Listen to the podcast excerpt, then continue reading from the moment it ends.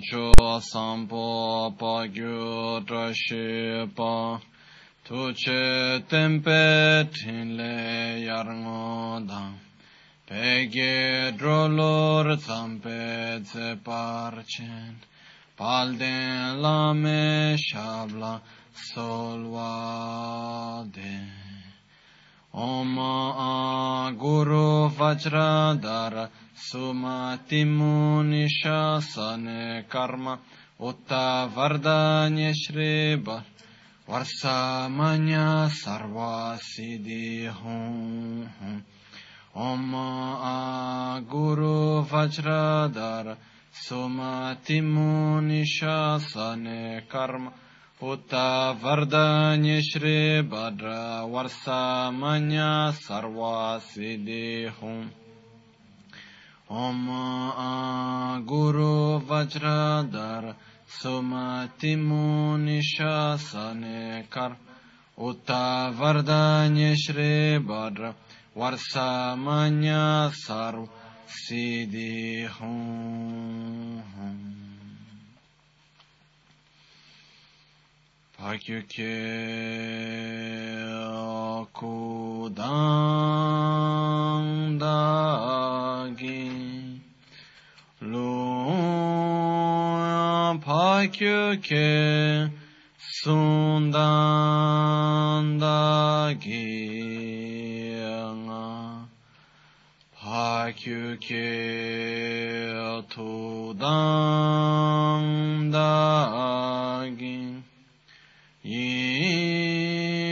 teyerme chintu jingi alon pakyo kekum dagilum pakyo kesung dandaginam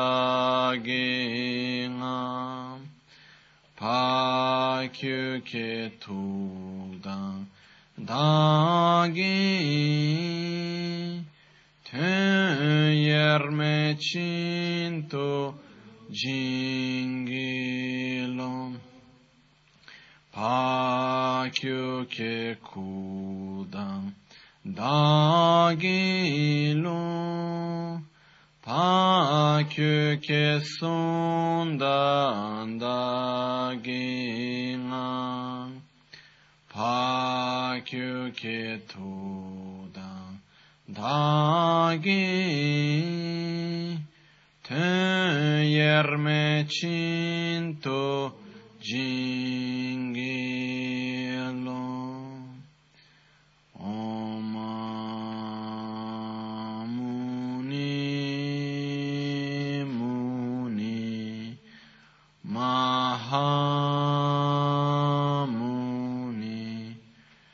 Shakya.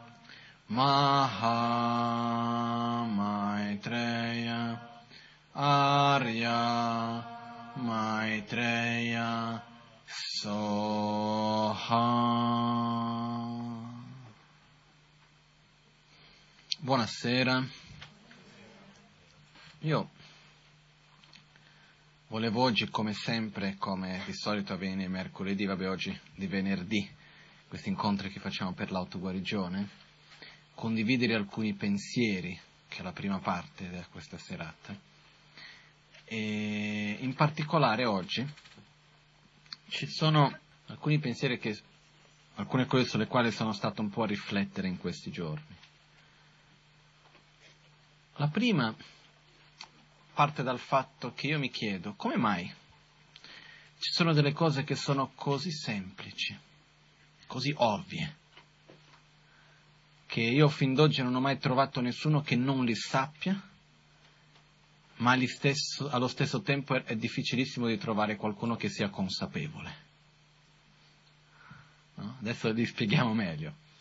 Però ci sono delle cose che sono così semplici che quando si spiega, quando una persona la capisce, la spiega e dice sì, effettivamente lo so, però che raramente siamo consapevoli. No? Anche quando la persona la capisce per dire è consapevole per la prima volta di quella cosa, sono cose che in qualche modo si sa già non abbiamo bisogno di, che qualcuno ci spieghi, però che comunque non siamo consapevoli. E questa è una delle cose belle degli insegnamenti di Buddha perché ha questa capacità di spiegarci cose che in qualche modo sappiamo già, ma non siamo consapevoli. Prendo, faccio un esempio, ci sono tanti, però uno di questi esempi è il fatto Vabbè, c'è un punto particolare che è quello su quale voglio parlare oggi, però un altro esempio è il fatto della rabbia. No? Tutti noi sappiamo che non ci fa bene arrabbiare, no? Ditemi una persona che dice no, a me mi fa bene arrabbiare, mi sento bene quando mi arrabbio. No? E questa è una cosa che mi è venuta in mente, in particolare oggi, alle, questo pomeriggio, eh, sono venuti dei ragazzi di un liceo, di due classi parlando con loro, eh, un po' di tempo fa è venuto anche dei ragazzini di una scuola, che avevano intorno agli 11-12 anni, era una settantina, e parlando con loro gli ho chiesto, vi arrabbiate tutti? Sì. Vi sentite bene quando siete arrabbiati? Tutti no. E perché vi arrabbiate? Boh, chi lo sa. È una cosa che si sa, una cosa che non c'è bisogno di che qualcuno ci venga a raccontare, a spiegare, eccetera. Però quando siamo arrabbiati, quando ci arrabbiamo, siamo consapevoli che la rabbia non ci fa bene o no? No, pensiamo di aver ragione. Nel momento della rabbia, quando siamo davanti al nostro oggetto di rabbia, non arrabbiarsi sembra come una debolezza. Non sembra il fatto che io mi arrabbio, che io impongo la mia energia, impongo la mia forza, sembra una cosa di forza, di vittoria in qualche modo mentre il fatto di essere davanti all'oggetto di rabbia e non arrabbiarsi sembra una sconfitta, sembra una cosa di debolezza. Questa è una parte del meccanismo di come funzioniamo. Però quello che succede è che davanti all'oggetto di rabbia, quando noi ci arrabbiamo, risolve il problema? No, lo sappiamo questo. Ma non siamo consapevoli perché davanti all'oggetto di rabbia ci arrabbiamo. Ci fa del male arrabbiarsi? Sì. Quindi non risolve il problema e fa del male a noi. Ma c'è un beneficio? C'è una ragione da qualche parte per la quale sia buono arrabbiarsi? Io non l'ho mai trovata. Qualcuno può dire, così io non mi tengo tutto dentro di me, almeno butto fuori, però la rabbia è a prima di questo, è a monte. Uno una volta che si arrabbia, a quel punto che la tenga dentro di sé o che la butti fuori, comunque ti sei già arrabbiato, è a monte di quello ancora. Però quello che accade è che io non ho mai visto una persona alla quale sia di beneficio o un beneficio neanche in arrabbiarsi. Però allo stesso tempo, quando siamo davanti a una situazione che noi vediamo come un oggetto di rabbia, qual è la nostra tendenza? Arrabbiarsi, anche sapendo. Per dire, quello che ho appena detto non è nessuna novità per nessuno, eh? che la rabbia non risolve nulla e che non porta nessun beneficio e che stiamo male e ci fa del male che quando ci arrabbiamo finiamo per dire stupidate. Diciamo delle cose che di solito non diremo, facciamo delle cose che di solito non faremo. E il problema qual è? Che non è mica dopo possiamo giustificare quello che abbiamo detto, quello che abbiamo fatto perché eravamo arrabbiati, ormai siamo responsabili di quello che abbiamo detto e fatto. come non è che io vado lì, faccio del male a qualcuno e dopo vado davanti alla legge e dice no, me lo sai, in quel momento avevo preso delle sostanze, ero ubriaco, eh, eri ubriaco, la responsabilità sei sempre te. Sono sempre io, indipendentemente dal fatto ero arrabbiato, non era me, sono io. Quindi non solo non risolve il problema, non solo non porta nessun beneficio, ma porta dei danni. Poi se andiamo a vedere, seguendo veramente gli insegnamenti di Buddha, i testi che parlano effettivamente di quanto faccia male la rabbia, è una roba che è veramente da spaventarsi. Non entro neanche nei dettagli adesso. Il quanto la capacità distruttiva della rabbia nei nostri propri confronti. Quindi, dal punto di vista di quanta di energia positiva che va ad eliminare tramite la nostra propria rabbia. Quindi, vedendo tutte queste cose, uno si chiede ancora, perché? Che quando siamo davanti all'oggetto di rabbia sentiamo che sia la cosa giusta di fare. Okay? Questo è un esempio.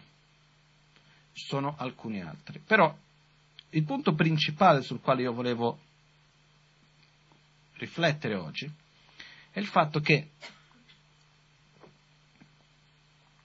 noi vediamo la rabbia, l'invidia, la gelosia, spesso anche l'attaccamento, il desiderio, comunque queste nostre attitudini anche negative, in qualche modo li vediamo come un punto di forza. In particolare quelli relazionati con la rabbia, l'avversione. Quindi essere davanti a qualcuno che ci fa del male e non fare del male o non reagire con avversione, pensiamo che sia una debolezza, pensiamo che sia una sconfitta. E questa è una grande illusione. Quindi cosa succede? Succede che la nostra vita è basata, o, o meglio, non è basata, però la nostra vita gira intorno a una cosa, che è il io e il mio. Tutta la vita gira intorno all'io e il mio. Ma da quando siamo nati, eh? È tutto lì. Quindi cosa succede? Ma quando il bambino è piccolo che non sa ancora né parlare, vuole qualcosa, vuole il suo proprio bene. Preoccupato, poi man mano che cresciamo, voglio questo, voglio quell'altro, quando riesce ad avere siamo contenti. Però se pensiamo ancora un po' di più con la ragione, quello che accade è che tutto quello che noi facciamo, le decisioni che prendiamo, i giudizi che facciamo, girano tutti intorno al io e al mio. Ogni tanto ci può essere un'eccezione, però è abbastanza rara però in generale gira intorno all'io e al mio. Quando ci sono queste eccezioni sono bellissime. Io ho avuto una volta un'esperienza molto chiara che l'ho già raccontata anche, anche se di solito queste esperienze le tengo a tenere per me. Però ogni tanto condividere anche aiuta perché se devo fare l'esempio devo fare di me, non posso fare l'esempio di un altro. No? Questo era, io mi ricordo benissimo quando eravamo in, in Nepal andando in Tibet nel 91, la prima volta che sono andato. Avevo dieci anni, non ero ancora monaco e così via. E tutte le sere si faceva una preghiera fuori nella terrazza. Mentre si faceva questa preghiera, che mi piaceva moltissimo, io non sapevo bene cosa fosse, si faceva questa preghiera e qualche giorno prima di partire tutte le voci che dicevano, sai, quando si va in Tibet è molto alto, la gente sta male, viene il mal di testa, non si sta bene, eccetera, eccetera, eccetera. Io sentivo tutta questa gente preoccupata e ho fatto questa richiesta, questa preghiera, che è durata un istante, nella quale ho chiesto veramente in un modo pulito, nel mio cuore ho chiesto se qualcuno deve ammalarsi in questo viaggio, possa questa malattia venire su di me. Però senza voler nulla, senza avere nessun secondo fine di qualunque tipo, no? E quella volta effettivamente il giorno dopo ero malato, con tutti i sintomi del Tibet ancora in Nepal, però fin d'oggi che vado in Nepal, in Tibet non mi sono mai ammalato in Tibet, mai, neanche il mal di testa che è la cosa più comune. Io in qualche modo lo collego con quella cosa lì. Comunque, quello che succede è, ma al di là di questo, è il fatto che io mi ricordo quel momento nel quale c'è una, un'attitudine interiore nella quale non c'entra l'io e il mio nella quale dai più valore all'altro in un modo generale. Che sono rari questi momenti. però ci possono essere. Però fuori questi rari momenti, che sono come la stella di giorno, no? Quello che succede è che di solito tutte le nostre scelte, eccetera, anche buone, eh, non è che sono necessariamente cattive, però girano intorno al io e al mio. Il io, il mio, che cosa c'è di mio? La mia famiglia, i miei amici, il mio maestro, il mio centro, la mia religione, i miei principi, il mio paese, è tutto mio eh, questo. Gira tutto sempre intorno al mio. C'è chi dice, no, non è vero che per me tutto, tutto gira intorno a me stesso, per me il mio figlio è più prezioso, ma sì, il tuo figlio, non quello dell'altro, no? Sì, che è sempre intorno al io, perché ricordiamoci che il mio non è altro che un'estensione dell'io. Quindi gira tutto intorno a questo. Che cos'è che gira intorno al io e al mio? E qua entra uno dei punti importanti. Intorno al io e al mio girano tre cose che vengono chiamati gli amici, i nemici e gli indifferenti. Questi li possiamo chiamare, la parola nemico a me non mi piace personalmente e non penso, non mi piace non, non peraltro, per una parola che di solito noi non usiamo, penso che tanta gente qua dice ma io nemici effettivamente non ne ho, ma c'è qualcuno che ti sta antipatico? Ah sì. Okay, tutti quelli che ci stanno antipatici, verso cui c'è avversione, eccetera, eccetera, entra nella categoria nemico. Ok? Anche se magari non c'è questa attitudine di vederlo come un nemico da distruggere o qualcosa del genere. Comunque, chi sono gli amici, chi sono i nemici, chi sono gli indifferenti? Tutti quelli che fanno del bene al io e al mio sono amici. Almeno che noi crediamo che facciano del bene, perché poi certe volte magari anche del male. Comunque, tutti quelli che noi vediamo che ci fanno del bene al io e al mio sono amici. Quelli che noi vediamo che fanno del male al io e al mio, nemici. E quelli che non fanno né del bene né del male, indifferenti. Verso gli amici che attitudini abbiamo? Attrazione, avversione o indifferenza? Attrazione. Verso i nemici? Avversione. Verso gli indifferenti? Indifferenza. Ma questo arriva anche a dei livelli abbastanza sottili. Faccio un esempio. Stiamo camminando per strada. Vediamo, sono tre persone che passano davanti a noi. Una persona molto bella, che ci piace esteticamente una persona che secondo noi la vediamo come brutta e una che non è brutta né bella, non, non, non fa nessun effetto, che non, non la guardiamo neanche, passa dritto. Mentre stiamo guardando, in mezzo a tutte le persone, vediamo una persona che esteticamente particolarmente ci piace. Non abbiamo mai parlato, non sappiamo il nome, nulla. Verso quella persona, che tipo di attitudine abbiamo? Attrazione, avversione, indifferenza? Attrazione. Perché? Perché ha fatto del bene a me. Perché? Perché è bella perché ha fatto del bene a un piacere sensoriale visivo. Quella lì, brutta, mi ha fatto del male. Perché? Perché mi ha fatto un dispiacere sensoriale. Questo è come vediamo noi, eh? Vedo una persona, mm, è una, è una versione molto sottile, però è come funziona alla fine.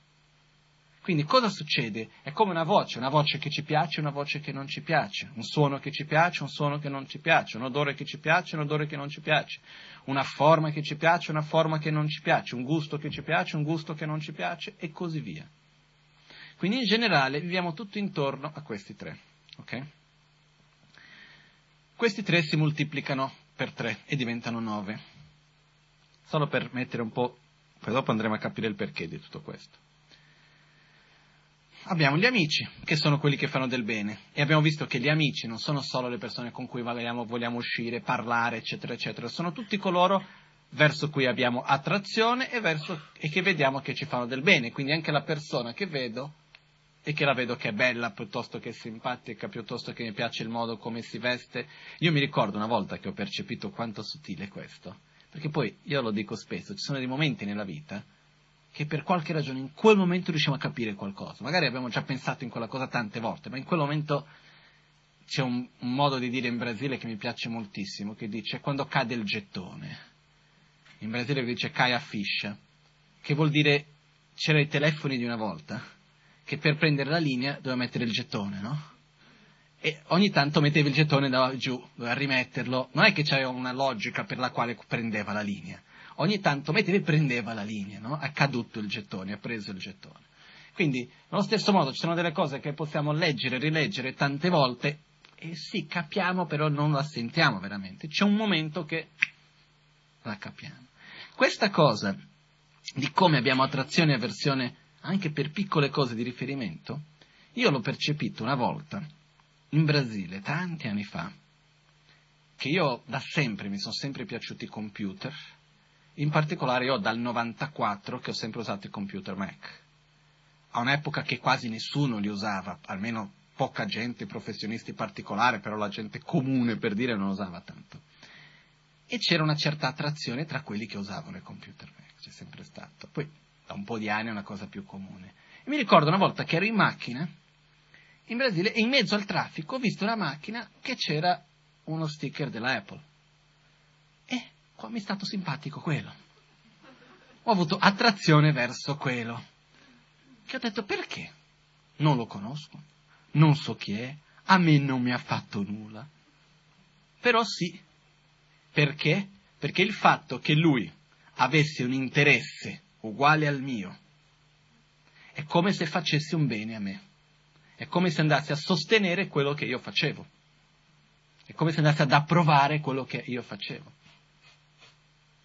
E quindi ho attrazione. Pure ignoranza. Però è così. E in quel momento ho capito questa cosa. No? Mi ricordo anche la scena.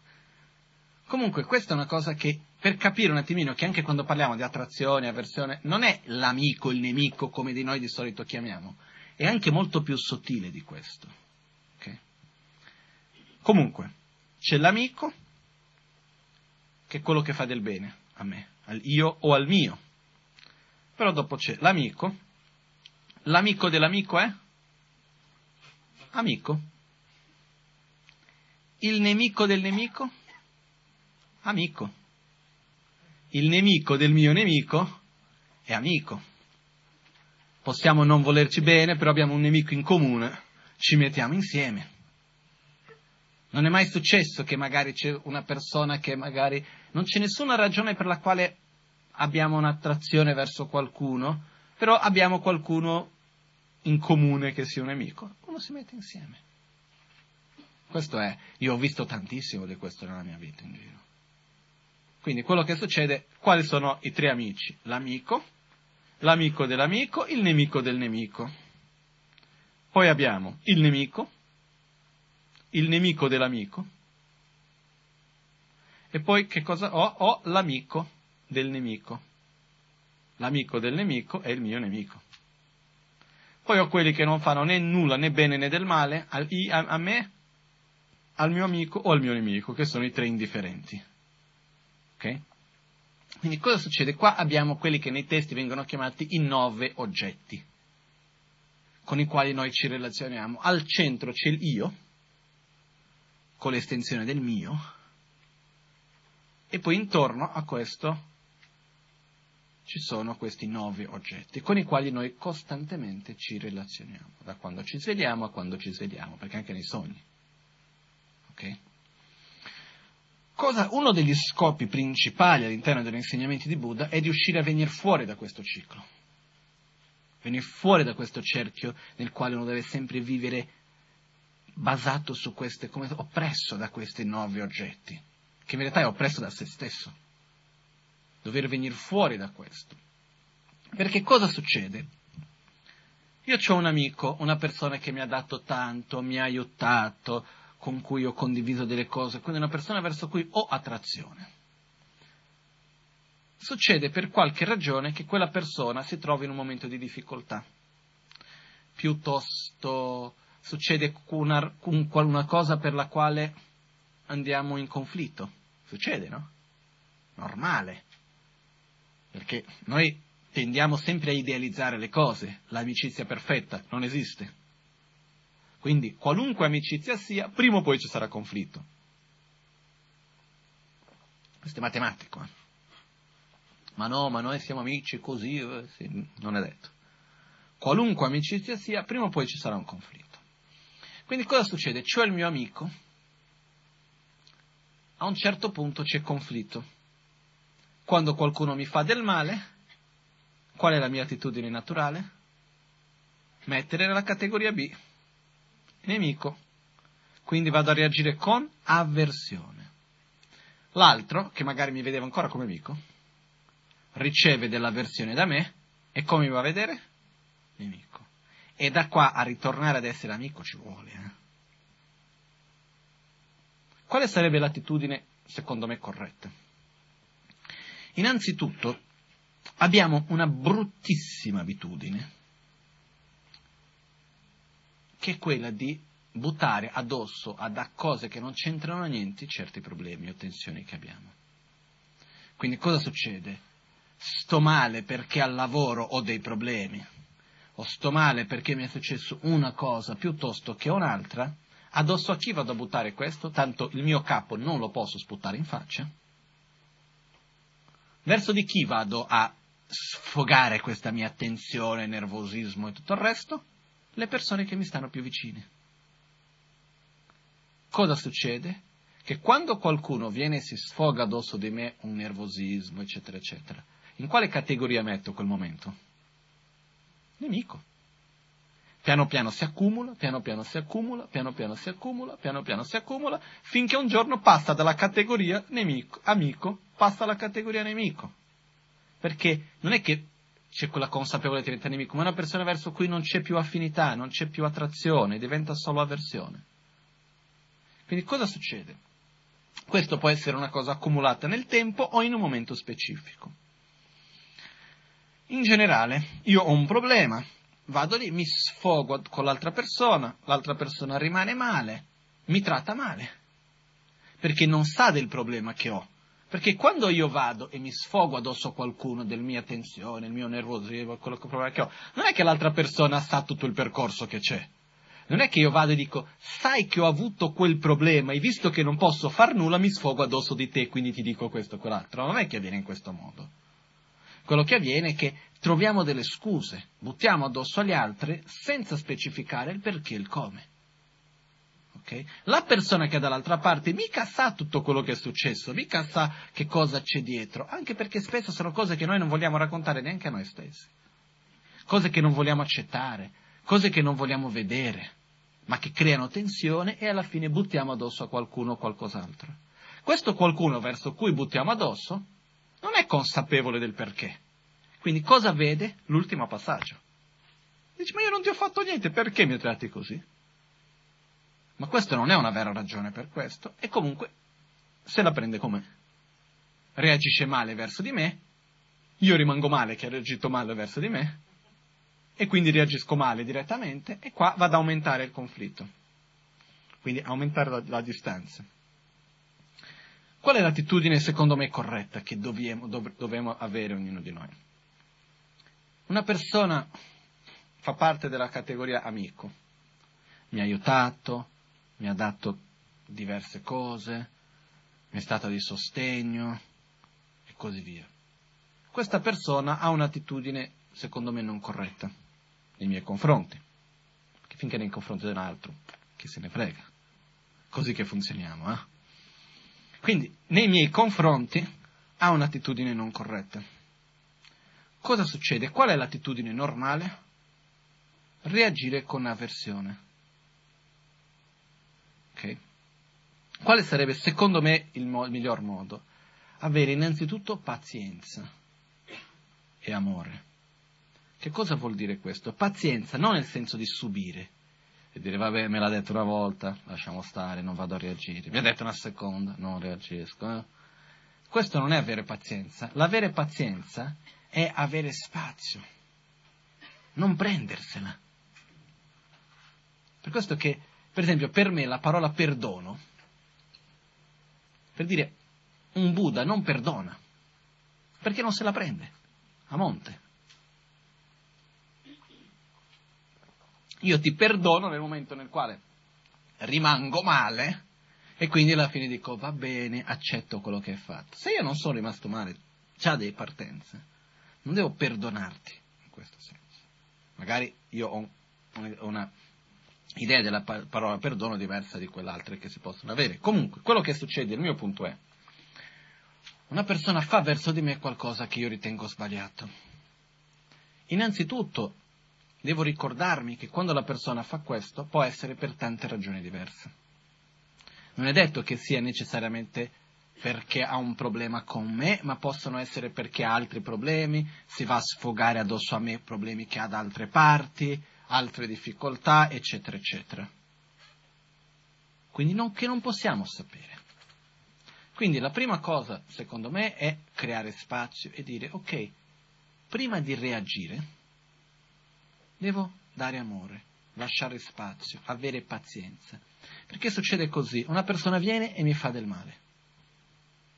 Io non reagisco con il male, io continuo a dare il bene ritorna e mi fa del male ancora. Io reagisco sempre facendo, continuando a dare amore.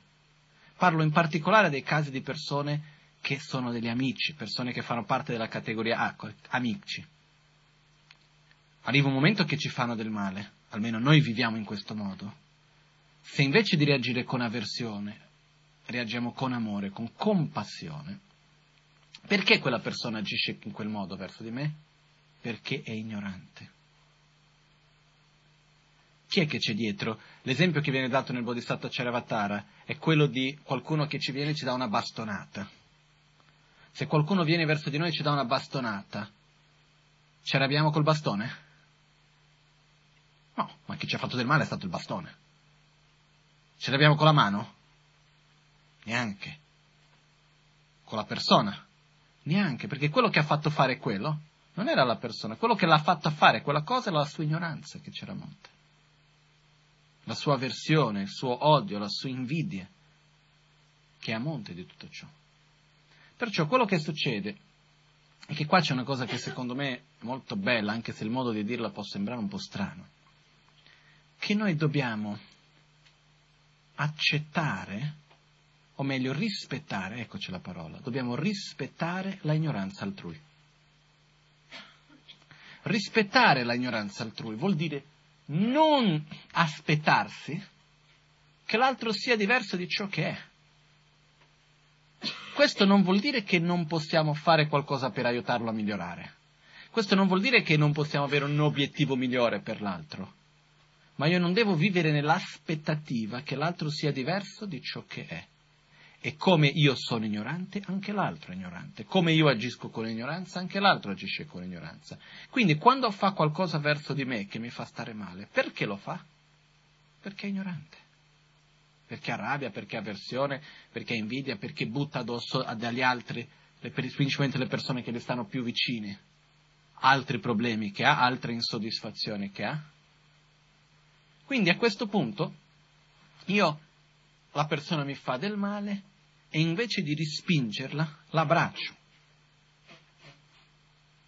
Magari anche dandogli un suo spazio, non è che fisicamente, come metafora io la vado a, ad abbracciare, vado a dare amore. Con pazienza continuo a dare amore.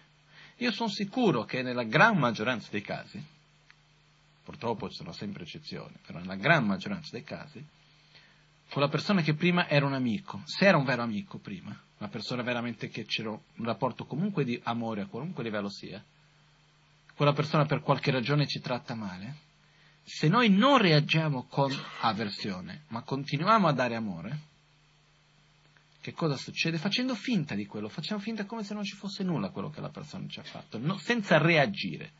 E qua viene una, la differenza tra agire e reagire. Qua dobbiamo agire, non reagire, perché la reazione sarebbe di avversione.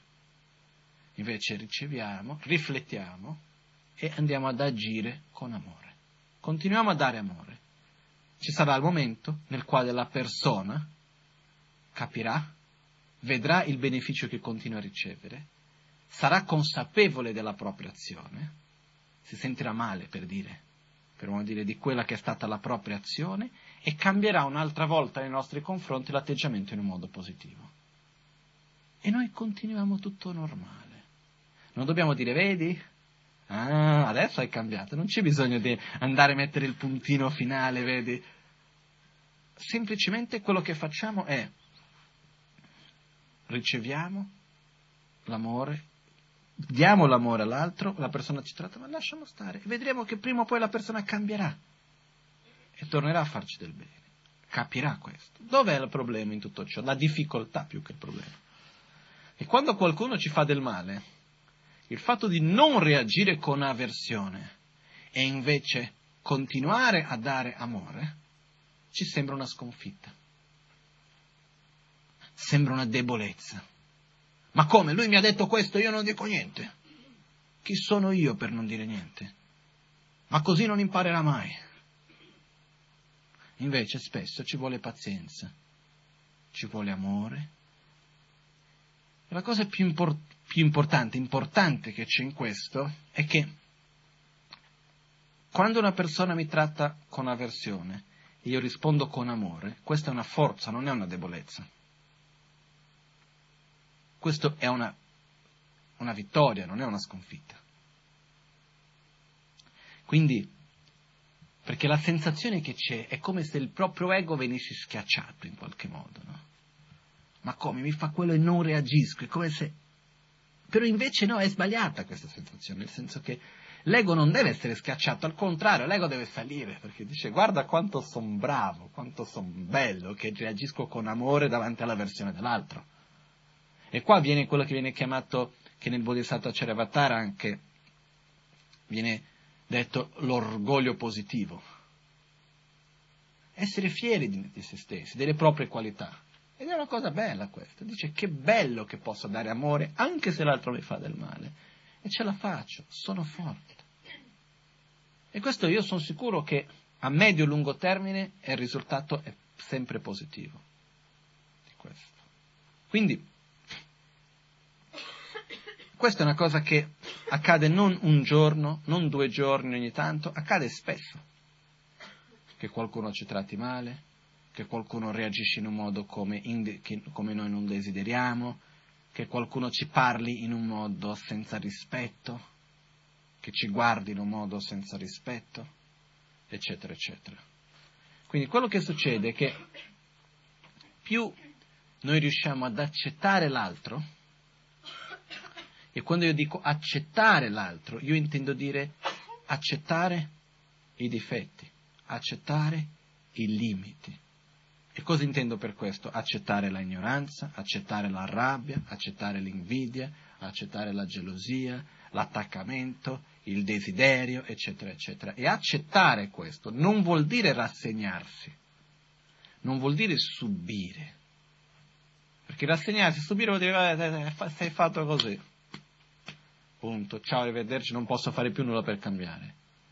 Invece no, io posso avere l'obiettivo, la voglia che l'altro cambi, che migliori, che sia meno arrabbiato, piuttosto che e mettere la mia energia in quella direzione. Però nel frattempo devo accettare i passi che ha fatto e i passi dov'è. Accettare vuol dire creare spazio. Ed è una delle, è una delle chiavi principali per la felicità. Io mi ricordo benissimo questa scena nella quale viene questo ragazzo che aveva tutto nella vita, che però non era felice. È veramente tutto. Mm. Chiaramente, se uno vuole sempre di più, non è abbastanza. Magari quello che gli mancava era la soddisfazione di quello che aveva.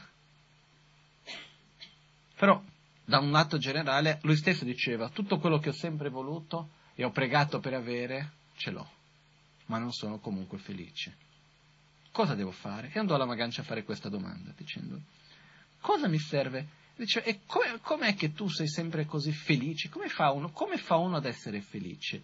Con tutti i problemi che comunque esistono e tutte le cose, eccetera, eccetera.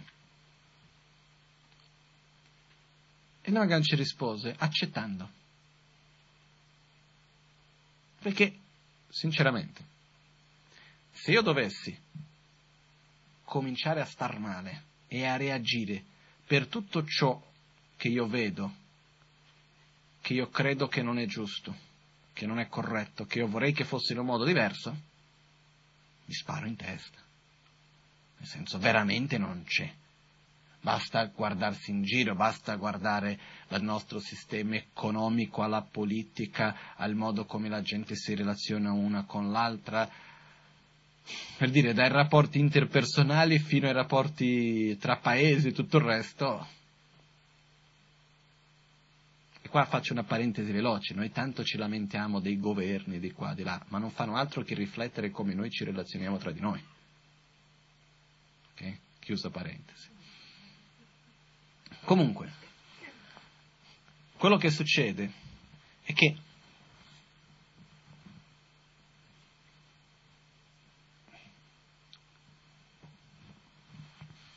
accettare. Quando uno accetta, assolutamente non vuol dire non mettere energia perché cambi. Accettare vuol dire mettere energia nella soluzione e non nel problema. Vuol dire voler andare oltre, però accettando le risorse che ha. Ho questo, ho questo. Voglio che l'altro sia diverso? Sì, però che cosa ho nelle mie mani ora? Quello che è. Punto. Da dove, dove nasce la nostra non accettazione? Da che cosa nasce il fatto di non riuscire ad accettare qualcosa? Non riuscire ad accettare il modo come una persona agisce, non riuscire ad accettare il modo come una situazione avviene, non riuscire ad accettare il modo come una persona è, piuttosto che tante altre cose. Nasce da una nostra idealizzazione. Ossia, sempre che noi ci relazioniamo con le persone, con gli oggetti, con le situazioni, una cosa che abbiamo già spiegato tante volte, e come sempre possiamo vedere che è tra le radici dei nostri problemi. Io quando vedo qualcuno, quando vedo qualcosa, in realtà quello che io sto vedendo è una forma, dei colori. Per esempio quando guardiamo questo dipinto qua dietro di me, cosa appare ai nostri occhi? Forme e colori, ai quali noi andiamo a dare un valore, andiamo a dare un nome. In questo caso Buddha. Ricordo quando sono venuti i bambini, una bambina mi ha chiesto chi è quella signora dietro di te? No, per dire, era sbagliata? No. Nel senso, questo era quello che a lei appariva dall'immagine che c'era. È il nome che lei ha dato, è il valore che lei ha dato. E quello che succede è che su ogni situazione noi andiamo a dare un nostro valore. E quello che succede è che questo valore che andiamo ad assegnare alle persone, alle situazioni, agli oggetti, per non dire mai, raramente si avvicina, per esempio, di una persona, l'immagine che io vado a dare a una persona, raramente si avvicina all'immagine che la persona ha di se stessa. Sono diverse. Ma non solo questo. Quando io voglio una situazione, una posizione, io voglio che sia in quel modo. Quando io parlo, che ne so, abbiamo parlato di questo qualche settimana fa, dei ruoli, no? Cosa succede? Quando io vado a pensare, che ne so io, vediamo. Sì, quel, quella persona. In tibetano nei testi si usa sempre il nome di... Uh, come si chiamava lui? Devadatta. Devadatta era un cugino di Buddha, che era molto invidioso verso di Buddha e ha cercato di uccidere Buddha almeno tre volte, veramente ha fatto sempre cose. Quindi per qualche ragione, sempre che stai a vedere il nome di uno qualunque, no? Tizio Caio, nei testi si dice Devadatta. Ok? Quindi diciamo che c'è Devadatta. E quando io penso a Devadatta, una persona qualunque, io ho tutta una mia immagine mentale di come deve essere. Quindi io quando mi immagino Devadatta in una certa situazione, io immagino come lui deve agire. Perché? Perché ho una mia idea di chi è, di come Devadatta. Quali sono le probabilità che Devadatta vada ad agire così come io penso? Basse. Cosa succede quando io sono davanti alla situazione, osservo Devadatta che non agisce come io pensavo che dovrebbe. Con chi me la prendo? Con Devadatta, non ha fatto la cosa giusta. Perché? Perché secondo me dovrebbe agire in quel modo, perché lui è fatto in questo modo. Cosa vuol dire accettare a questo punto? Accettare che deva data e deva data. Quello che vedo io non è altro che l'immagine che ho di lui. Devo accettare che lui ha i suoi limiti, che ha le sue qualità, ha i suoi difetti. E che se agisce in quel modo è perché le cause e condizioni che lui ha li portano ad agire in quel modo in quel momento. Sarebbe meglio se fosse diverso? Magari sì. Secondo me sì, però è così adesso. Quindi devo fare qualcosa per migliorare. In che modo devo interagire per migliorare? Accettare non vuol dire rassegnarsi, ma vuol dire non stare a sbattere contro e non accettare la realtà che c'è davanti a noi. Quindi, il fatto di non accettare nasce da un'aspettativa iniziale, nasce da una idealizzazione della situazione, della persona, dell'oggetto, eccetera, eccetera. No? Che ne so io, uno compra una macchina nuova, nuova, nuova, parte con la macchina, tutto contento della mia bella macchina nuova, a un certo punto dà dei problemi. Che ne so io, non, non, non va bene, non, non riesce, uh, qualunque problema che viene. Cosa dice? Non può essere. La macchina è nuova. Ma come non può essere? Sta cadendo.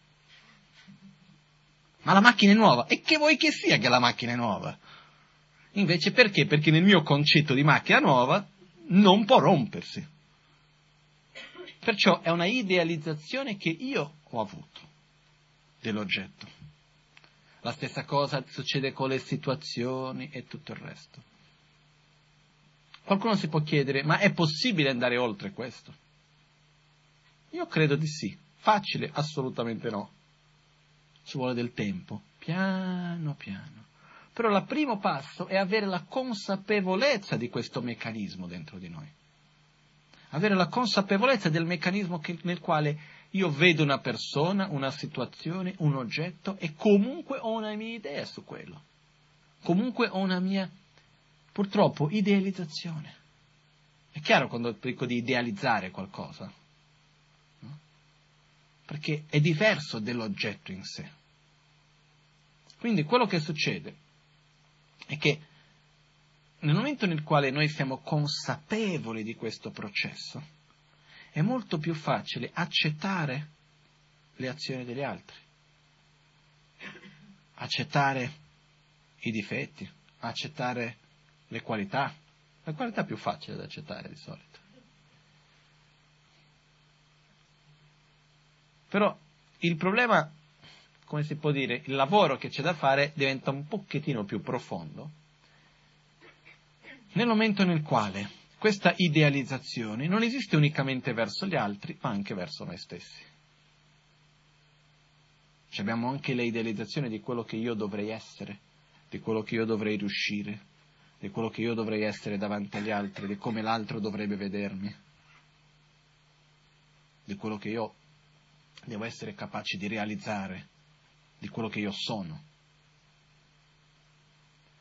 Avevo mai detto, ah, mi sono deluso, perché aspe- speravo di riuscire a fare questo e non sono riuscito. Normale. Perché? Perché avevo un'idealizzazione di me stesso. Tutto lì. Quella persona mi ha deluso.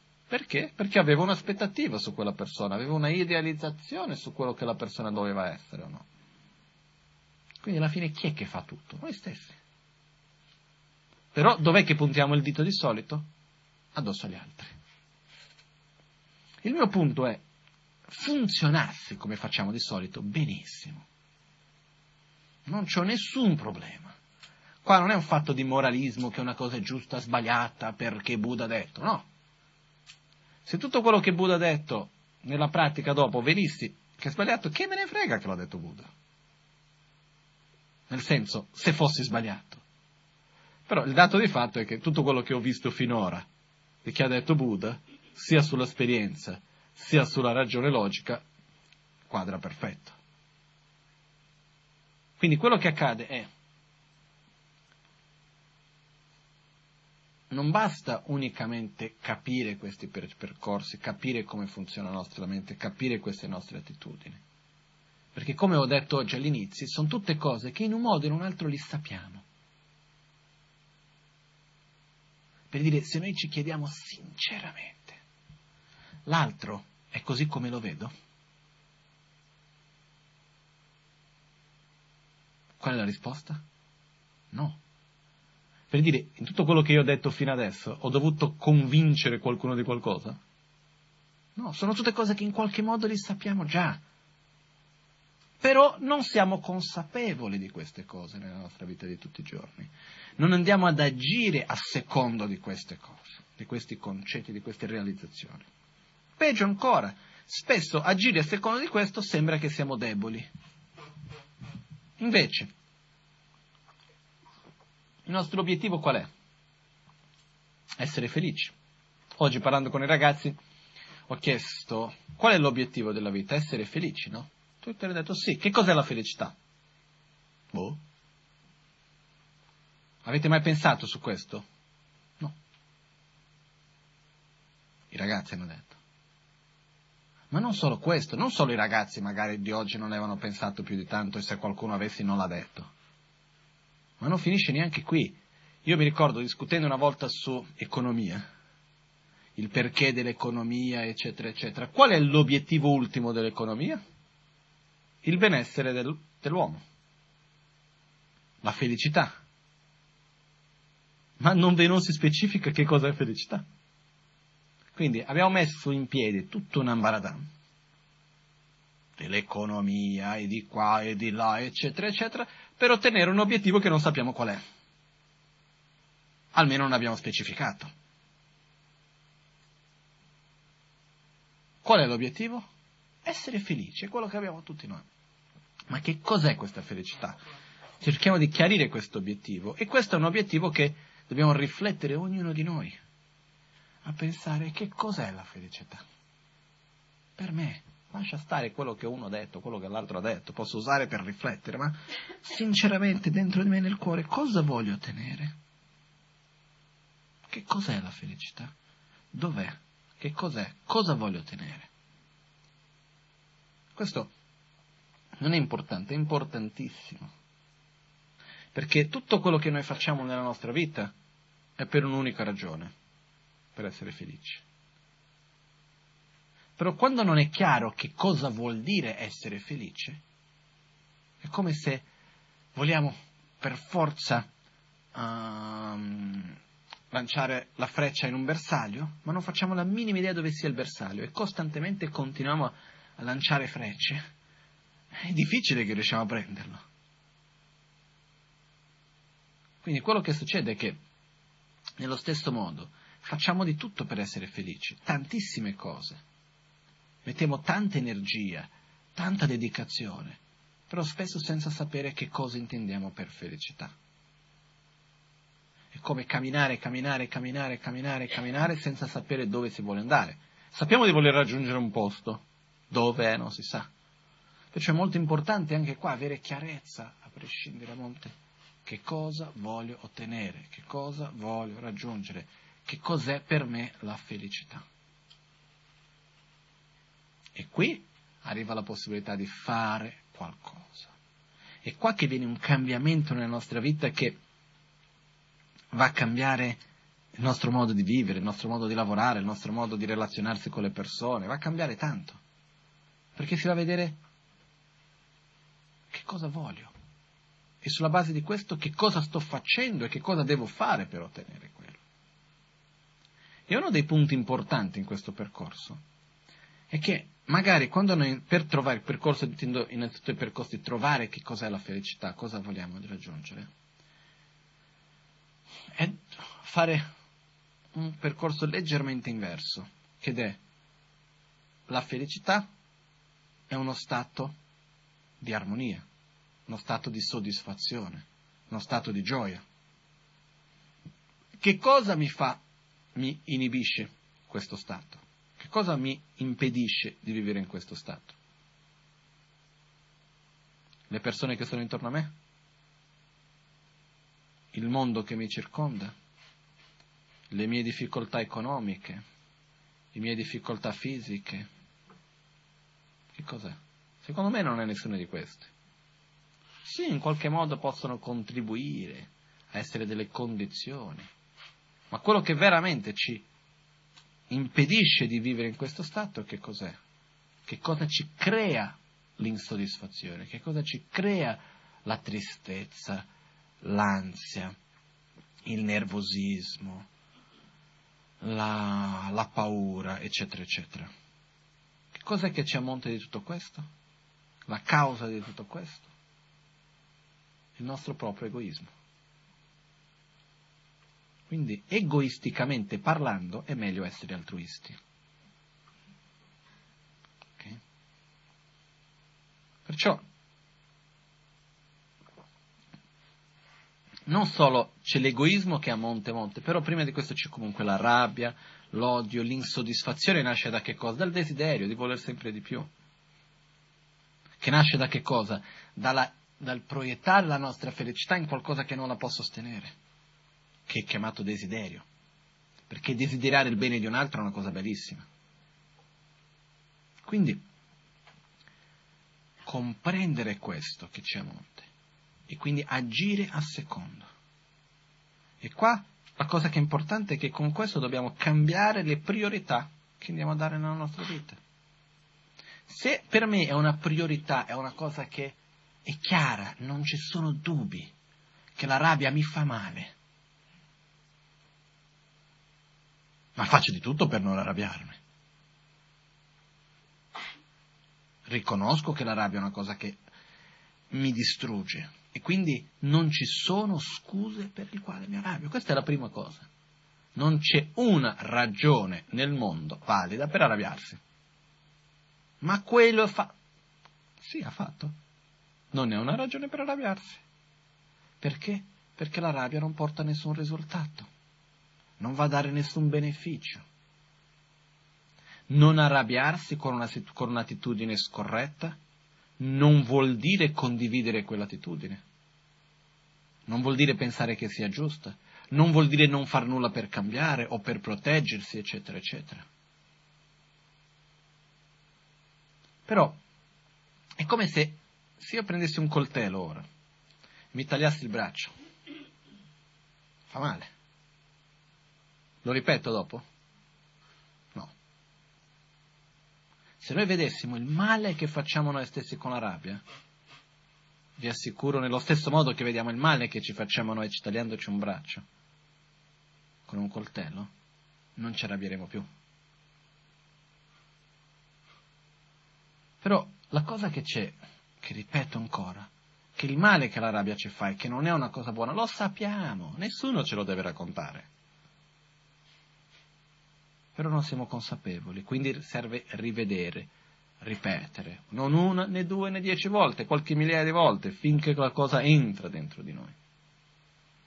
Comunque, il punto principale di oggi è il fatto che quando c'è qualcuno che è un amico e quella persona ci tratta male, fa qualcosa di negativo verso di noi, invece di vederlo subito come nemico e reagire con avversione, vedere come un amico che si trova in difficoltà e per il quale serve ancora di più il nostro aiuto. E quindi cosa dobbiamo dare? Amore. Se una persona non si vuole fare aiutare, spesso il miglior modo di aiutare è creare distanza. Io mi sono trovato in una situazione, per esempio, molto chiara, mi ricordo quando mi trovavo in, in Tibet una volta e ho visto una situazione politica, una situazione sociale, con degli aspetti che io non condivido. Comunque molto diverso di quello che viene detto qua, eh? questa sarà una parentesi veloce. Ricordiamoci una cosa, questa parentesi veloce, che le informazioni che noi riceviamo tramite i mass media, eccetera, sono al 99% manipolate c'è sempre un perché dietro, c'è sempre perché io voglio trasmettere un certo tipo di concetto, c'è sempre una seconda agenda dietro, un secondo obiettivo dietro. Comunque, quindi non vengono mai trasmesse perfettamente. Ma non è una colpa dei mass media questo, è come siamo fatti noi esseri umani. Non so se basta vedere quando qualcuno ci racconta qualcosa che qualcuno l'ha raccontato. È uguale come vederlo? Quando noi raccontiamo a qualcuno quello che abbiamo visto. Se era una cosa bella di un amico e andiamo a raccontare, qual è la tendenza? Aumentarla. Se era una cosa brutta di un amico, qual è la tendenza? Diminuirla. Se era una cosa bella di un nemico, qual è la tendenza? Diminuirla. Se era una cosa brutta di un nemico, qual è la tendenza a raccontarlo? Aumentarla. E se era una cosa bella o brutta di un indifferente, non raccontarlo. Ok? Questo è come la nostra mente folle funziona. Quindi ricordiamoci che anche nell'informazione generale, per il quanto che il giornalista possa essere bravo, c'è sempre il giornalista di mezzo. Ancora di più quando ci sono delle agende secondarie. Comunque, chiudiamo parentesi. Mi trovavo in Tibet e c'era una situazione che non mi piaceva, che non condividevo. Però io ho visto che il miglior modo che potevo aiutare in quel caso era non facendo nulla. Perché fare qualcosa per aiutare, nelle mie possibilità, non andavo a fare altro che peggiorare. E qua ci vuole l'umiltà di accettare i propri limiti anche. Perché certe volte uno vuole aiutare per forza, ma non perché vuole aiutare per l'altro, ma proprio il proprio ego che deve aiutare. Anche quando sa, che il proprio aiuto non è di aiuto. Quindi, quando noi vediamo che c'è qualcuno che sta male, noi vogliamo dargli un aiuto, però dobbiamo anche accettare che certe volte la persona non è pronta per accettarlo, non è pronta per riceverlo. Anche perché spesso nel voler aiutare un altro, anche qua entra la idealizzazione. Vogliamo che l'altro capisca subito e cambia subito. Ma io te l'ho già detto tre volte, perché non l'hai fatto ancora? Perché ho bisogno dei miei tempi. Non è che tutto si capisce con le parole, se no saremmo già tutti illuminati. Delle cose dobbiamo capire sbattendo la faccia. Ma io non voglio vederti sbattere la faccia, so, già, già sbattuto io la faccia, perché te la devi sbattere? Cerco di proteggerti. L'altro dice, eh, purtroppo devo fare la mia esperienza. Anche con un certo orgoglio, no? Questo è un esempio classico tra genitori e figli, ma anche tra amici, in tanti modi. Guarda, se i maestri spirituali dovessero avere questo tipo di problema, sarebbero da spararsi un colpo. Nel senso che un Buddha, che, che vedi lì, ok, ma questo sbaglio, ma perché continui a fare così? Ma te l'ho già detto non una, né due, né tre. Se bastasse sentire una volta, nessuno qua si arrabbierebbe più. Ma mi ricordo una volta mio padre arrivò a casa una volta, era contentissimo. Di tanti anni fa, parliamo degli anni 88, qualcosa del genere. Detto, adesso ho capito, ho capito quello che mi fa soffrire, veramente è la rabbia, è il desiderio, questo mi fa soffrire, adesso sono a posto. Sono voluti magari 5 minuti per qualcosa, mio padre è uno che si scatenava abbastanza facilmente. No? Chi lo conosce oggi non riesce a immaginarsi com'era 20 anni fa. E ci è voluto qualcosina perché era già lì a gridare perché era successo qualcosa. Perché c'è una differenza enorme tra il capire e il realizzare. Capire che non mi devo arrabbiare è una cosa, realizzarlo è un'altra, ci vuole tempo. A ripetere migliaia di volte. Quindi noi che vogliamo aiutare qualcuno e gli diciamo una cosa una volta e la persona non ha ancora fatto, eh, pazienza ci vuole, ci vuole amore, ci vuole anche rispettare i tempi di ognuno. E certe volte dobbiamo capire che non siamo noi la persona giusta per aiutare l'altro. Ma certe volte rimaniamo male, ma come? Io ti ho detto questa cosa venti volte e non l'hai mai fatta, è bastato che quell'altro lì ti dicessi una volta che l'hai fatto, e come mai? Eh, perché tu sei tu e l'altro è l'altro. E a me mi ha funzionato cosa ha detto l'altro. Magari perché serviva a sentire 21 volte, e 20 volte ho detto io, uno ha detto l'altro, ha preso merito l'altro. Ma tanto noi gli diciamo perché? Perché vogliamo aiutare l'altro, mica perché vogliamo i meriti di chi l'aiuta, no? Almeno così dovrebbe essere. Comunque, quello che succede è che innanzitutto, quando si parla di aiutare un altro, è una delle cose più difficili che ci sia perché per aiutare veramente l'altro dobbiamo spiegare il nostro punto di vista della realtà, in altre parole dobbiamo spiegare la nostra realtà, far vedere la nostra realtà a secondo la realtà dell'altro. Io devo en- spiegare il mio modo di vedere entrando nel tuo modo di vedere. Perché se io cerco di imporre a te il mio modo di vedere, non lo capirai mai. E invece no, quando vogliamo aiutare l'altro, l'altro deve capire il mio modo. Sono io che sono qua a perdere tempo, sto dedicando il mio tempo per te, lo devi capire. Invece no, non è così che funziona. E quindi questo è anche quando si parla del sentiero del Bodhisattva, di colui che vive per dedicato agli altri, con grande amore e compassione, il sentiero Mahayana. Uno degli aspetti importanti del Bodhisattva è quello di essere avere i mezzi abili, vengono chiamati, e saper adattarsi alla mentalità di ognuno. No? È come una volta c'è stato in Mongolia un grande maestro chiamato uh, Kagajetsun Tampa, o no? Come si chiamava questo maestro? Sa che era Kagajetsun Tampa, non mi sbaglio, adesso, bah, adesso mi sfugge il nome, se, se, non sono sicurissimo. Comunque, questo grande maestro era all'epoca dei Gengis Khan. Quindi il popolo mongolo era un popolo molto violento, che facevano delle guerre tra di loro e tra le varie tribù, eccetera, eccetera. È arrivato questo che voleva aiutare loro a cambiare. Però visto che se arrivassi lì tutto il, il monaco, tutto umile, pacifico, nessuno l'avrebbe mai sentito. Quindi è arrivato questo qua, vabbè, che era un uomo grande e forte, e ha cominciato a far vedere a loro che lui era più bravo di loro in tutto. Nella lotta vinceva lui. Nell'arte della guerra era il più bravo. Facevano gli eh, archi e frecce, era il più bravo. Con le donne era il più bravo. Con eh, le arti era un artista bravissimo, faceva delle statue che ci sono ancora fatte a lui che sono di una bellezza incredibile. E quindi alla fine rimanevano tutti a guardarlo, diceva ok, su tutto quello che facciamo alla fine lui è il più bravo, ma su tutte cose mondane. E perciò, quando è arrivato il momento nel quale serviva a loro un consiglio, a chi andavano a chiedere? A Cagagetto Tampa, era il più bravo. A un certo punto avevano, avevano bisogno di un re. Si sono unificati, volevano un re. A chi hanno chiesto di fare re? A lui. E lui ha detto, ok, io faccio il re con una condizione che quello che io dico voi dovete poi dopo seguire. Allora hanno detto assolutamente sì.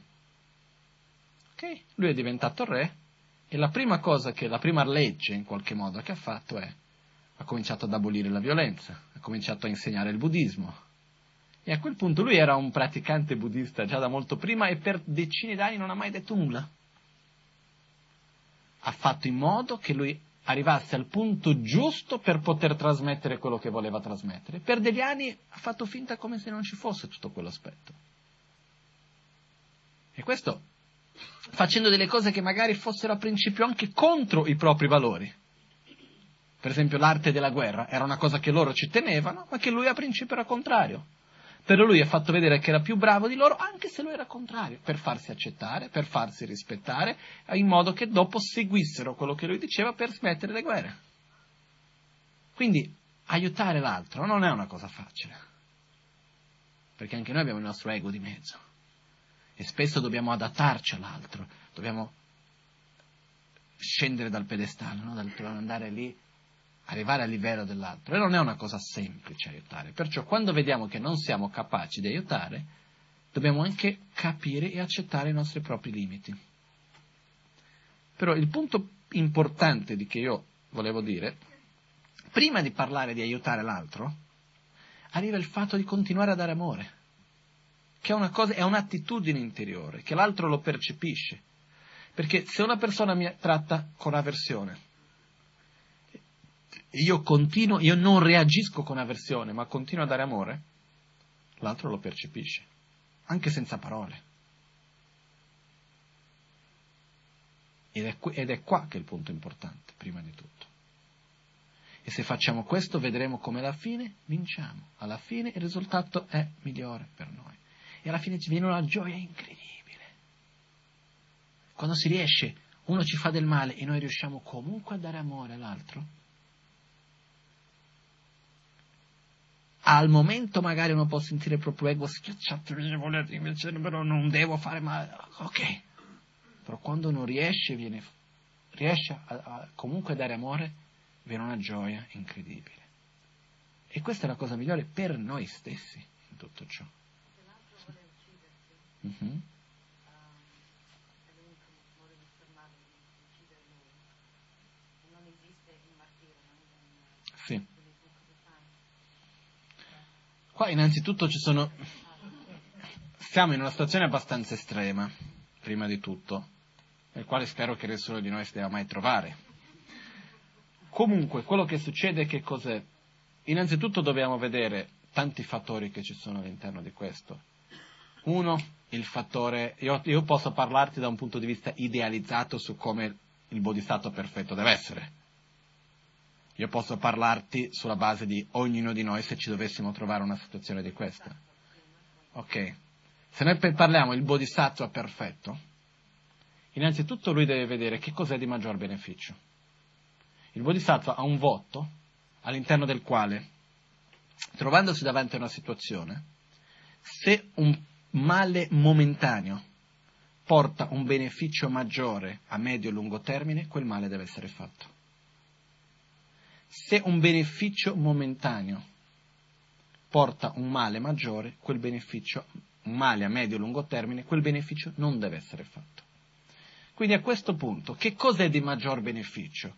Che il bodhisattva continui in vita e possa fare del bene agli altri? O che quella persona che lo viene a uccidere, che probabilmente sarà qualcuno molto violento, continui a vivere? Se andiamo a mettere i due sulla bilancia, che cos'è di maggior beneficio? È il maggior beneficio che questo essere di grande amore e compassione possa continuare a vivere. Questa è una cosa. Se vogliamo ancora di più andare più a fondo, il karma di uccidere un bodhisattva è abbastanza pesante. Ok? Quindi il fatto, il bodhisattva, di, nel momento nel quale impedisce lui di uccidere se stesso, la cosa cosa è? Un bodhisattva fa questo senza odio, senza rabbia, lo fa con amore verso l'altro, è un modo di proteggere l'altro dalle proprie azioni che sta per compiere. Ok? Però qua stiamo parlando veramente di un essere di grande saggezza, amore e compassione, senza nessun egoismo in tutto ciò. Se parliamo di noi, ok? Quello che succede che cos'è? Innanzitutto, qual è la, modo, la cosa che ci viene naturale ed è spontaneo a qualcuno viene a farci del male? Proteggerci.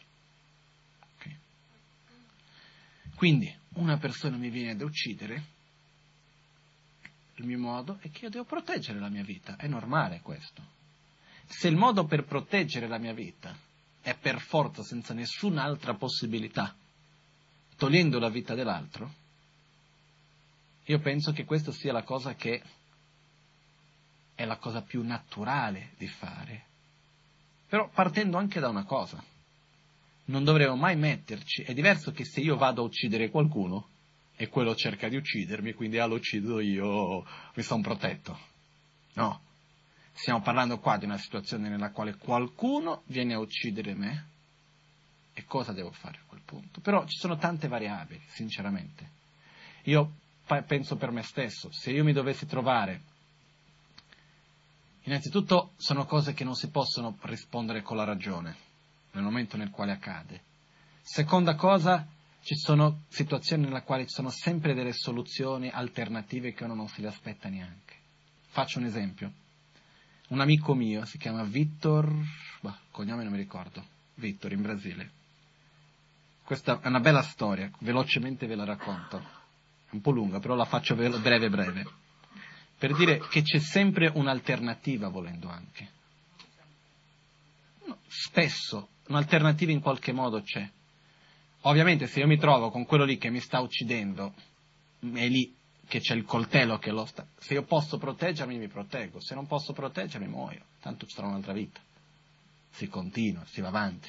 Ma quale, va, quale vita vale di più, la mia o quella dell'altro? Io direi che non c'è un valore di più la mia vita o la vita dell'altro. È chiaro che per me stesso è la mia. Di questo è come funzioniamo tutti noi, quando è la base dell'egoismo. È inutile di andare a parlare di quale è un'attitudine, andare a idealizzare un'azione quando non siamo a quel livello. Se io dico come un bodhisattva dovrebbe fare, io te lo posso dire. Come ognuno di noi dovrebbe, dov, a, finirebbe per agire, è molto difficile di dire. Comunque, questo amico mi raccontò che un giorno era un imprenditore in Brasile, è stato rapito. L'hanno portato fuori città in mezzo a un bosco, eh, picchiato tantissimo, di qua e di là, preso i soldi, eh, tutte le cose varie. È arrivato un punto nel quale effettivamente lo stavano per uccidere. L'hanno già detto, la pistola in testa, a un certo punto, e lui era lì, in mezzo a tutto questo, lui dice, vi chiedo una sola cosa, che nel mio portafoglio c'è una banconota di 5 dollari, la voglio con me, poi mi uccidete pure. Questi qua chiedono, prendono il portafoglio, vedono che c'è questa banconota di 5 dollari e detto ma perché? Lui era così distrutto che ha detto datemela solo, non, non uccidetemi. Era veramente rassegnato di morire a quel punto, ha detto però datemi la mia banconota, basta e voleva. E loro l'hanno dato questa banconota, però non volevano uccidere subito, volevano sapere il perché. E chiedevano, ma perché? E lui non voleva dirle. Perché diceva, tanto voi non, non riuscirete a capire. È inutile che ve lo dica, tanto non riuscirete a capire. E questi qua perché? Perché va avanti. Finché arriva un punto nel quale lui racconta la storia della banconota, il perché, che era quando lui era negli Stati Uniti, il suo maestro che era Chagdu Rinpoche, un giorno gli chiese di andare a comprare lo zog, che sono le offerte, e ha dato questi soldi a lui. E lui ha detto, no, non c'è bisogno di soldi, no, no, no, prendili comunque. E lui cosa ha fatto? Ha tenuto la banconota che il suo maestro ha detto a lui come una portafortuna e ha usato i suoi soldi, altri soldi. Quindi ha sempre tenuto quei soldi, che non era altro che un oggetto che lo faceva ricordare il suo guru. Quindi lui voleva tenere quello. E questi qua hanno cominciato a cercare di capire perché tutta questa importanza e lui spiegando a loro, alla fine è una persona anche molto eloquente, sa parlare molto bene effettivamente, parlando con loro sono stati loro lì con la pistola in mano a sentire lui che parlava fino all'alba e alla fine di tutto ciò hanno effettivamente rilasciato lui, l'hanno abbracciato, l'hanno portato al taxi, hanno pagato il taxi, e dopo c'è tutta una lunga storia che avviene dopo nel modo come lui ha aiutato loro, eccetera, eccetera. In Brasile hanno anche fatto un film basato su questa storia, che è una storia vera, che è molto particolare. E ci sono diverse altre storie simili a queste anche. Quindi quello che voglio dire, ci può essere una situazione nella quale non c'è alternativa? Sì. Però ci sono tante situazioni nella quale uno pensa che non ci sia alternativa, invece c'è. C'è un'altra persona che conosco, in Brasile, che viene al centro in Brasile, come qualcuno a San Paolo c'è il centro che viene lì. Questa invece si è trovata con un uomo con la pistola che la voleva violentare e poi dopo uccidere, lei nuda, sotto al ponte. E a un certo punto ha detto che faccio adesso? E ha cominciato a parlare con lui, a chiedere come ti chiami, da dove vieni. E sono stati a parlare per un'ora. Alla fine lui ha detto vestiti, andiamo. Per fare una lunga storia corta, alla fine di tutto lui disse, se n'è andato e ha detto, tu non mi hai chiesto una cosa però. Ha detto cosa? Perché non ti ho ucciso? E lei disse, ma penso che perché sei una brava persona e tutto il resto, così. E lui disse, no, perché sei la prima persona che mi ha dato amore. Quello che voglio dire è che comunque, anche davanti alle situazioni che uno pensa che non c'è più nulla da fare, c'è sempre qualcosa che può essere fatta. Poi ci sono situazioni ancora più estreme, sì. Però quello che voglio dire, innanzitutto qua stiamo parlando, quello che io cerco di trasmettervi sono cose che possono servire prima di tutto nella nostra vita di tutti i giorni. E qua non credo che arriviamo a situazioni così estreme. A San Paolo qualcuno è già più probabile. Comunque, quello che succede con tutto questo è, davanti a una situazione di violenza, quando viene dato un amore sincero, nella gran maggioranza dei casi, a non sia che dall'altra parte ci sia un'ottusità così grande e una, un odio così grande, l'amore vince. Può essere non percepito. Questo è quando c'è un'ottusità molto grande, quando c'è una violenza, un odio troppo grande. Questo può accadere, sì. Ok? Però se io muoio, se quello mi uccide anche dando amore, per me è andata bene. Meglio che morire con odio, che morire con rabbia e così via. Comunque, tornando a noi, il punto per me principalmente è quando siamo davanti a situazioni anche piccole della vita di tutti i giorni, qualcuno ci fa un dispetto, qualcuno ci tratta male, qualcuno fa qualcosa che non ci piace, prima di reagire con avversione, reagiamo con amore. E vedremo che con il tempo il risultato sarà migliore. A medio-lungo termine il risultato è positivo in questo. Ok? Quindi cerchiamo al massimo che riusciamo a aumentare la categoria amici, a diminuire quella nemici e quella neutri piano piano entrano anche nella categoria amici. Però osservando come funziona il meccanismo della nostra mente in tutto ciò, cerchiamo di non agire in quel modo, perché se cadiamo in questa trappola, in questo meccanismo, ricordiamoci sempre che quando facciamo male a un altro facciamo del male innanzitutto a noi stessi. Quando, e basta vedere che nessuno si sente bene quando arrabbia. Perché poi quello che succede è che quando viene la rabbia, ho detto le parole, poi dopo la rabbia la continua com'è, la porto come dopo e continua a farmi male, a rodermi il fegato, no? Quindi non è una cosa che fa bene a nessuno. Perciò veramente cerchiamo di capire questo meccanismo con consapevolezza ogni giorno come? Ripetendo noi stessi questo, ripetendo noi stessi questo davanti alle varie situazioni, in questo modo piano piano cambiando le nostre azioni, ma senza neanche idealizzare su di noi se adesso ho capito devo essere completamente diverso. Piano piano, con una volta dopo l'altra, con amore verso noi stessi. Nello stesso modo che dobbiamo avere compassione, rispettare l'ignoranza altrui, dobbiamo anche rispettare la nostra propria ignoranza voglio cambiare, questo fa parte di quel che sono, però ho anche questi difetti che piano piano, una volta dopo l'altra, li cambierò. Ok? Adesso facciamo la pratica dell'autoguarigione, la meditazione, per chi magari può essere la prima volta, può essere un po' difficile da capire e così via, però potete anche semplicemente seguire la, i gesti che vengono fatti o anche non fare i gesti, non c'è nessun problema. La cosa importante è quando espiriamo, buttiamo fuori, immaginiamo che andiamo a buttare fuori tutto quello che non ci fa bene, dalla nostra rabbia, la gelosia, l'invidia, le, tutte le altre negatività che abbiamo, li buttiamo fuori. Quando inspiriamo, visualizziamo luce nettere che va a revitalizzare le nostre qualità interiori. Okay? Cerchiamo di concentrarci un attimino o su uno o due punti principali di attitudine che vogliamo comunque cambiare, sia il negativo da eliminare, sia il positivo da sviluppare. All'alba o al tramonto, di notte o durante il giorno, possano i tre gioielli concederci le loro benedizioni, possano aiutarci ad ottenere tutte le realizzazioni e cospargere il sentiero della nostra vita con molti segni di buon auspicio. Trashidele. Trashidele è un detto in tibetano che Trashi vuol dire buon auspicio, De vuol dire benessere, gioia, Lek vuol dire tutto di buono. Quindi è un modo di fare un buon augurio.